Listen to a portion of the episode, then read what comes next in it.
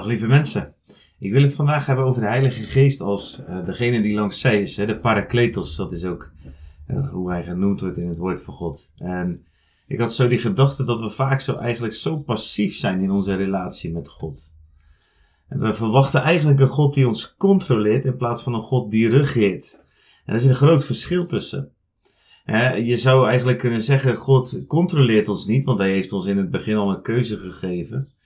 En, maar hij wil wel regeren in onze leven. Hij wil er wel bij betrokken zijn. Hij, wil, hij wacht op onze initiatief. Hij maakt zichzelf afhankelijk van onze keuzes.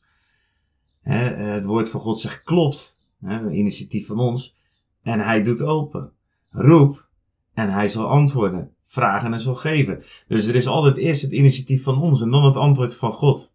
In de Nederlandse cultuur hebben we altijd geleerd wie vragen worden overgeslagen. Of veelal is dat de heersende uh, gedachte. Hè? Kinderen die vragen worden overgeslagen. Maar in de Bijbel is dat een, een leugen.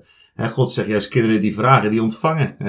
en ik, ik vat echt de indruk dat ik vandaag dat met jullie mocht delen. En dat heeft alles te maken met wie de Heilige Geest is als parakletos.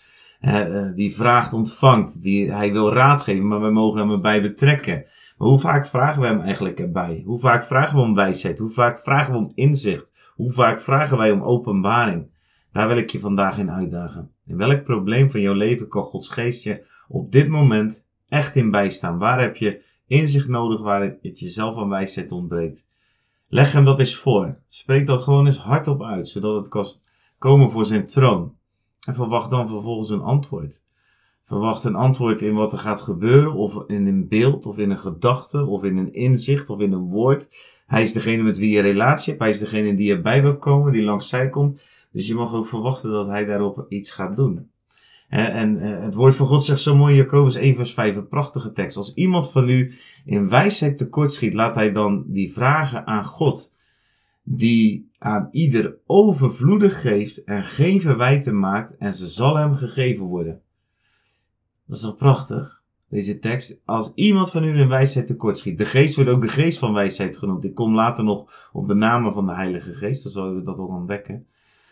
Als iemand van u in wijsheid tekortschiet, laat hij die vragen aan God. Als je hebt die wijsheid nodig, inzicht, wil je ergens een doorbraak in, vraag het aan God. Die overvloedig geeft. Dus je mag staan op de belofte dat God meer geeft dan dat je daarin nodig hebt. En geven wij te maken. Dat is toch ook leuk dat God dat er nog bij zegt, dat de Heilige Geest dat nog in, in de Bijbel eigenlijk erbij laat zetten. Die geven wij te maken. Nog even van, hey, Denk je eraan, ik ben een mens. Ik ben, ik ben geen mens. Ik ben de parakletos. Ik ben God. En ik ga jou niet eerst allerlei verwijten maken voor dat je het niet eerder gevraagd hebt. En weet je, hoe wij mensen kunnen zijn. Maar God geeft het overvloedig. Hij maakt geen verwijten. En het zal je gegeven worden. In overvloed. Strek je naar uit vandaag. Leg je probleem aan hem voor en hij zal antwoorden. Ik zegen je daarin. In Jezus' naam. Amen. Dank u Jezus. Dank u Vader. Dank u Heilige Geest dat u ons wil geven wat we nodig hebben. dank u wel dat iedereen die dit filmpje luistert, zo zijn vragen bij u neer mag leggen en dat we antwoord mogen verwachten. In Jezus' naam. Amen. En ik hoor het graag, de getuigenissen.